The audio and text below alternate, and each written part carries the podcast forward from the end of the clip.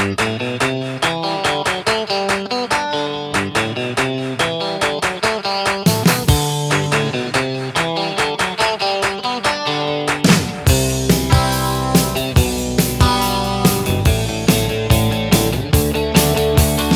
and welcome to the latest episode of the Home Run on Wheels podcast. This is Ron Clements in Washington, D.C., after quite a weekend. It started with Patty and I attending a preseason NFL game between my Green Bay Packers and the Baltimore Ravens Thursday night at M&T Bank Stadium in Baltimore with tickets courtesy of VetTix. We also got two free tickets from VetTix to see Billy Idol and Bryan Adams in Bristol, Virginia last Monday night. It's a great organization for military veterans to use. If you're a vet, check them out. Get some free tickets to sporting events, concerts, whatever. Uh, but back to our DC weekend. We attended Friday's Brewers Nationals game at Nationals Park with a group from Lutheran Social Services National Capital Area.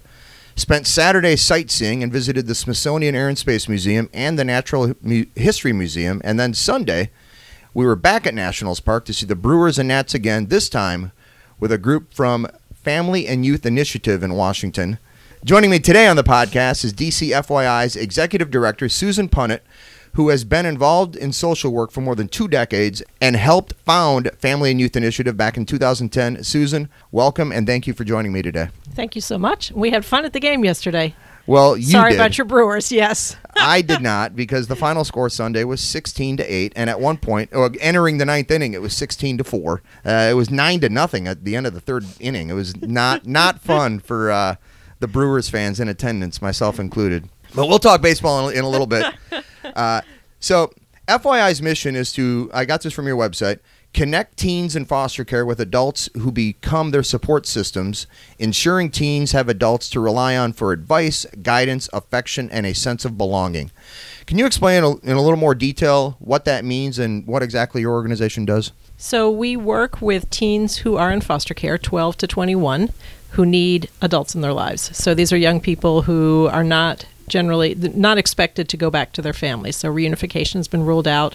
They may have a goal of adoption, they may have a goal of APLA, but there is no adult who has been identified to be their permanent parent. And for many of them, because they're bouncing around from one foster home to another or foster home to group home, they don't have people who are consistently in their lives.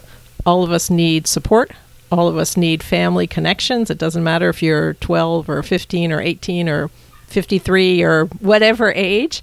Um, those of us who grew up in families, we don't lose our family when we turn 18 or 21 and leave foster care. But for children in foster care, they often lose those connections both while they're in care and then again when they leave foster care. So our goal is to ensure that they have adults who are in their lives now and will stay in their lives as long as those young people want them to be there. I mean, I'm 45 and I still like want my dad's approval. Like when we started this baseball trip, I just wanted to make sure my dad wasn't going to tell me you're nuts, you're stupid. What are you? You're crazy. No, don't do this. But he was very supportive. And, and, and it's true, right? If you grew up with family, you take it for granted that your parents will still be there Mhm. when you turn 21 or 25 or 45 or Right. whatever it is. And there are many young people who do not have that luxury. They don't have people who will be there for them and will be supportive and um, both to be there for advice, but also like when you do something like this to say, yes, I believe in you, you can do it. Or Right. when you publish a book to, you know, who's going to be like super, super excited the way a parent is. Right.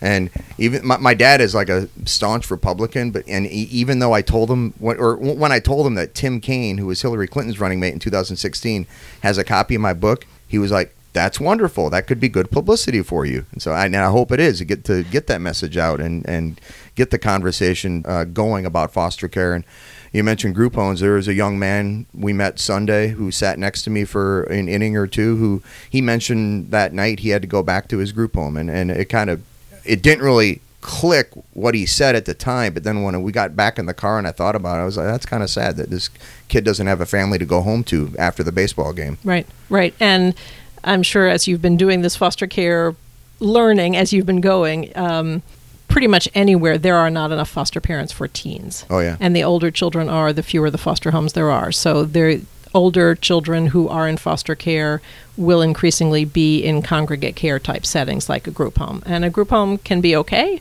but again, it's rotating staff. So there's different people, um, different days of the week, and it's not a family setting in the same way. Yeah, and it is unfortunate that the, the older kids seem to be the ones kind of left out when it comes to adoption? because most people have no idea that there are 16, 18, 20, 25 year olds who still want to be adopted. You think about adoption, you think little people, you Right. think infants, you think um, maybe four or five or six year olds, and there there will be older child adoption programs that you know they're called older child, and they could be like six to twelve year olds because that's considered older for adoption, and yet there are teens who are in foster care who still want family Right. but they also are um, cautious because so many adults have let them down. So if you have a infant or a two year old, you pick a family, you place that baby or child in that family's arms, and you don't question whether it's a good fit. I mean, you've already done all your due diligence. You know they're going to be good parents, etc.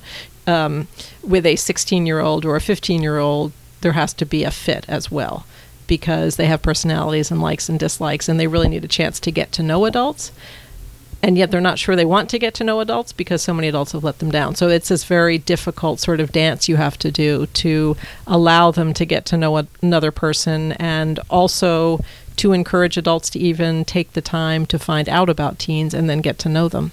And we met a foster mother who works with Lutheran Social Services named Irene Stevenson, and she said she, she took in two 18 year old unaccompanied refugees from. Uh, one was from the, the Congo. The other one was mm-hmm. from another African country. I, am not sure which one, but anyway, she said for the first two months that they were living with her, they barely said a word to her Yeah. because they had been in other homes where they were mistreated and Right. just, just Right. neglected. Right. And- And, even if someone's not neglectful in a foster home, they're not sure, a teen is not sure he or she's going to be there long term. Right. So, how much effort do I want to put into opening up to you if I'm just going to be moved again in a week or something? And then I will feel like I put myself out, and once again, I put myself out, and somebody rejected me, let me mm-hmm. down, whatever it is. And so, every time that happens, people become more closed. Right. And then they and then they need adults to earn their trust. So Yeah. they need an adult to just continue to be there even if bad stuff happens or whatever it is, but just to be there consistently so that they can build a relationship.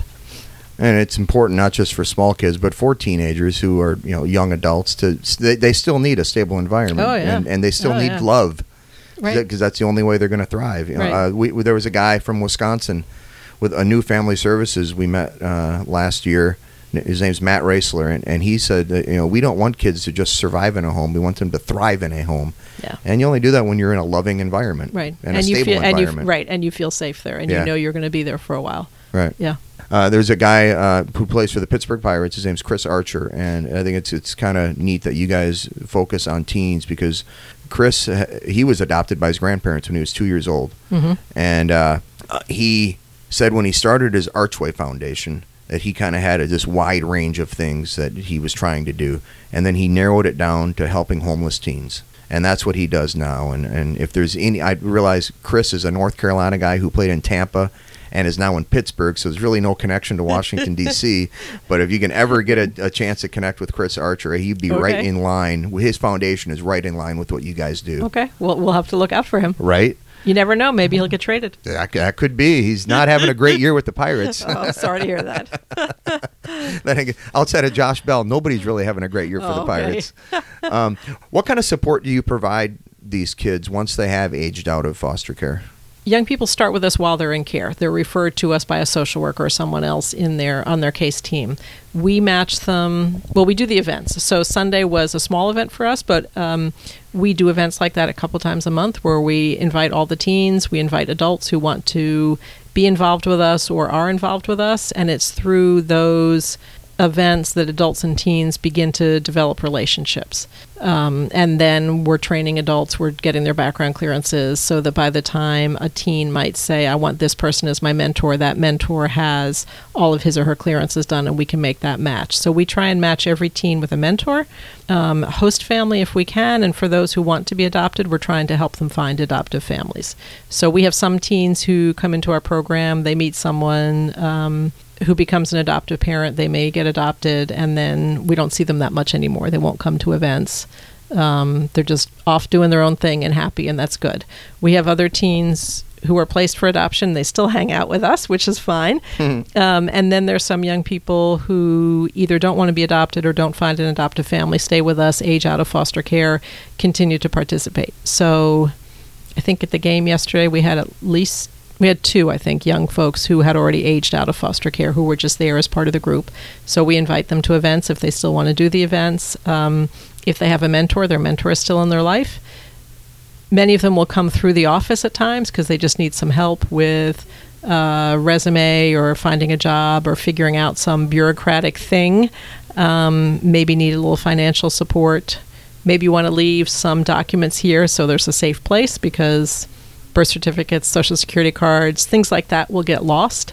Um, so there are a number of young people for whom we are storing the originals and they've got copies just to be Hmm. safe. And then um, making sure they're still connected with people. I mean, really, for us, for them, it's all about making sure they still have those connections.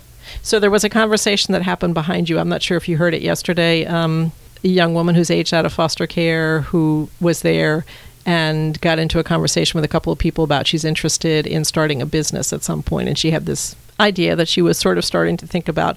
And it turned out the two adults sitting next to her are both people who have run businesses. So there was this whole long conversation Oh, that happened hear that. about Nice. about licensing and one part was she wanted uh, there's like a restaurant is in the mix which is a crazy thing for anyone to do but that's another story and so there was this whole conversation about liquor licenses and you know you buy a you buy a restaurant instead of building a restaurant because of all the investment that comes Right. that just sort of just all those things that I think was way more than she bargained for. but, you know, on the other hand, in five years, maybe she'll really be ready to do this and Yeah. she knows that there are these resources for her and people who people who are interested in them and want to be connected with them for no reason except they want to. So, unlike so many people in their lives who were paid, like social workers and you know people who are being paid to, to do a job when they're mm-hmm. in foster care, there are not a lot of people in their lives who are there just because they want to be, and that's a little bit of an eye opener for a lot of our young people that these are adults who just want to spend time with them and support them. And you kind of led me into the next question a, a, a little bit. Uh, there were, as you mentioned, there were a, a- a few kids who were at the game. Some were 20, 21. Others were, uh, most of them were teenagers. Uh, what kind of impact can a day out at a baseball game have for these kids, where they really don't have to worry about anything but hanging out at at the park and you know eating a hot dog or something? So there's both uh, the one day and then there's the many days combined. There are many things that we do with teens that they'll they will not have done otherwise. So um, one of the teens who I think you did talk to yesterday um, participated in a summer camp that is funded, I think, in part by the Nationals, and so she has been to a baseball game. She Cheyenne? is a yeah, Okay. she is a baseball player. Um, there are other young folks in foster care who would never go to a baseball game otherwise if they didn't go with us or you know a group like ours. So there's that. Just like there's all these things that you can do that you don't even know are out there. Which is true for any of us. I mean, the adults will say the same thing. Like, we'll do, I don't know, like we do the adventure park, and a lot of people have never been there before. So now they know it's there and it's fun and they can do it. Um, so there's that piece. It's just the having a really fabulous time with people that you enjoy being with. As I think you saw, like everybody's just mm-hmm. having all kinds of conversations. Some of us watch the game, some of us not so much. but it's you know it's a safe place. It's a place that's comfortable. It's a place where the fact that you happen to be in foster care is not a big deal because all the other teens are in foster care too. So you don't have to feel uncomfortable about that. It's a chance to experience something new and have a good time with people you know. And then also because we do these events a lot and we get the group together, there's a real community there that a lot of our teens don't have otherwise. I mean, a Uh, lot of a lot of them will say like their best friends or peop uh, teens they met in the program, and the adults that they will contact when they need support or if something good happens and they just want to tell someone are the adults that they've known from the program. And I think it was kind of neat. It was it was pretty hot for a 1:30 game on Sunday, and when we got to the seats, we were in the sun. An hour into the game, they were they were in the shade, but the kids just hung out at a picnic table in the concourse together as a group. And so you mentioned that Yeah. that community, and I, I thought that was pretty neat that these Yeah. these kids were just hanging out together, and and uh, you know Cheyenne and. The, the boy who was sitting behind us, Ethan, they were paying attention to the game, but uh, the other ones they, they were just socializing and, and having fun. At Right. least I hope they were having fun. Oh I, yeah, I think they had definitely, fun. Definitely having fun. definitely having fun. I did not have as much fun because of the way the game went, and it did not help that your husband Joe was sitting behind at me, uh, just like razzing me the whole time. Well, you gave him an opening to do that. That was But, your mistake. like, I should have warned you. You. You didn't remind him he's a Phillies fan. It's okay. Oh no, I didn't. I, I I I was. I know you. You grew up in Philly. I didn't did realize he, he was a Philly guy also. too. Okay, but you've been down here though in like forty for like forty years. You told me Sunday, Yeah. so you've kind of adopted the Nationals yes, as this well. This is true. This is true. Uh, you, would you have like an early Major League Baseball memory, like your you know you know maybe your first game and and and what you Mm, no, I don't Felt at the because um, we didn't. I think my earliest probably was a minor league game, and I don't even remember where it was. There was probably a team in Rochester in the days we lived there, but we were not. My dad was a sports fan, but he had three girls, and we were not big. Um, we we did not go to a lot of games, okay. so I do have memories, but I I'm not sure I, I could even pull one up and describe it at this point. Uh, hopefully these kids uh, Sunday got if, if it was their first game they got a memory that, that they Yeah. will remember Yeah. years and years from now. Well, I mean, how many times is your first game? Seven home runs, eight home runs, eight whatever home runs, it was. Yeah, eight home runs. I think was, I think the Nats set a, a team record. It's kind of funny because the night before the Brewers won in 14 innings and they hit seven home runs. So whoever went to those games, if, if, if whoever was sitting in the left field or just anywhere in the bleachers, really right field, left field, center field, in those two games, Saturday and Sunday, if they stuck around the whole time, the odds were good. They the were, odds were good that you're going to get a baseball with because I think the well there were 11 home runs hit Saturday and then I think the Brewers hit three so an, another 11 home runs hit Sunday. Sunday. Uh, yeah, pr- pretty wild for Something a crazy. 16 to 8 game after a 15 to 14 game. You just don't see scores like that in baseball. Those are football scores with with two point conversions. uh, now your your website is uh, dcfyi.org. How can people get involved with Family and Youth Initiative here in DC or Um, in the greater DC area? Greater, yep. We have volunteers from all through the metro area, so we welcome anyone who wants to to come join us for events. Sign up on our website, um, come to our orientation, learn more. We are always particularly looking for host families and adoptive families. Um, so if you've ever thought about parenting a teen long term or having a teen come spend a series of weekends with you and really providing support, come check us out or call us up or email us and ask us questions. Um, I think one of the things that really makes us different is that people don't need to decide before they walk in the door that they want to do X. So um, if someone is open to the possibility, for example, of adoption, they can come to the events, they can meet us, they can meet the teens, they can get a better feeling for who these teens are because you don't often get a chance to meet teens who happen to be in foster care. Um, and most of us don't look forward to parenting teens. It's not exactly, uh, stereotypically, it's not the best age, although Right. some of us would argue with that. So, and, and I think the thing that's different is um, a teenager who's grown up in a family developmentally is starting to push away when they become a teen, whereas our guys are sort of pushing away a little bit, but still looking for that connection. So it really is a different experience, but you need to come and meet them to see that for yourself. Right. And I, Irene, who I mentioned earlier, she kind of said, you know, despite her girls not talking to her for two mo- their first two months in the home, now like they're going off to college. They're 21 years old. They're going off to college, and they really are having bittersweet feelings about leaving because Yep. they do love her, and, Right. sh- and she has become their their mom. Right. I love the movie Instant Family, where they they go to one of these events Yes. like you're talking Yes. about, Yep. and they see this this little girl. Well, she comes with two teenagers, and and uh, so that was really really neat. And I I love that movie. I thought that movie did a really good job of portraying like not not sugarcoating. Mm-hmm. Uh, the foster care system because they, they do do talk about the how it can be complicated for some things and Yeah. the, the path to adoption but Well, it's always Um, complicated for the children. Right, I mean, yeah. it's just the fact that you are in foster care means that something has happened in your family. And it's not something that you would wish on anyone. And yet, for many teens, there, I mean, children in foster care, they are still connected to their birth family or they want to be. Because your family is your family. It Right. doesn't matter who they are or what the circumstances are. So for them, it's always complicated. yeah And for adults, sometimes it is also. And um, so, if someone's really not in a position to bring a child into their home, what is uh, like if, if someone wants to donate, what, what kind of items would, would you guys be looking for? Well, we always welcome financial donations because that allows us to keep doing what we're doing. If someone wants to sponsor one of our events, that's great. We collect some personal items for teens just so that we have things here when they need them. We do books for their birthday party, for their birthdays. We send each of them a card and a book on their birthday, so we're always collecting books. I mean, there's sort of pieces like that that if anybody's interested, they could just give us a call and we could have a conversation. would be lovely. Awesome. And what is the phone number to call? 202 863 0975. Thank you so much, Susan. That's Susan Punnett with Family and Youth Initiative in Washington, D.C. Again, dcfyi.org. And th- Susan, thank you so much for coming on the Home Run on Wheels podcast. Thank you. And Patty and I are leaving the Delmarva area on Wednesday, and we'll be in Hilton Head, South Carolina, next time we speak to you. Until then, have a great week. And as always, thank you for listening to the Home Run on Wheels podcast.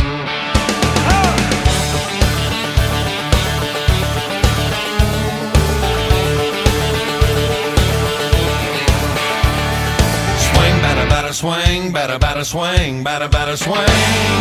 Swing, batter, batter, swing, batter, batter, swing, batter, batter, swing. Yeah.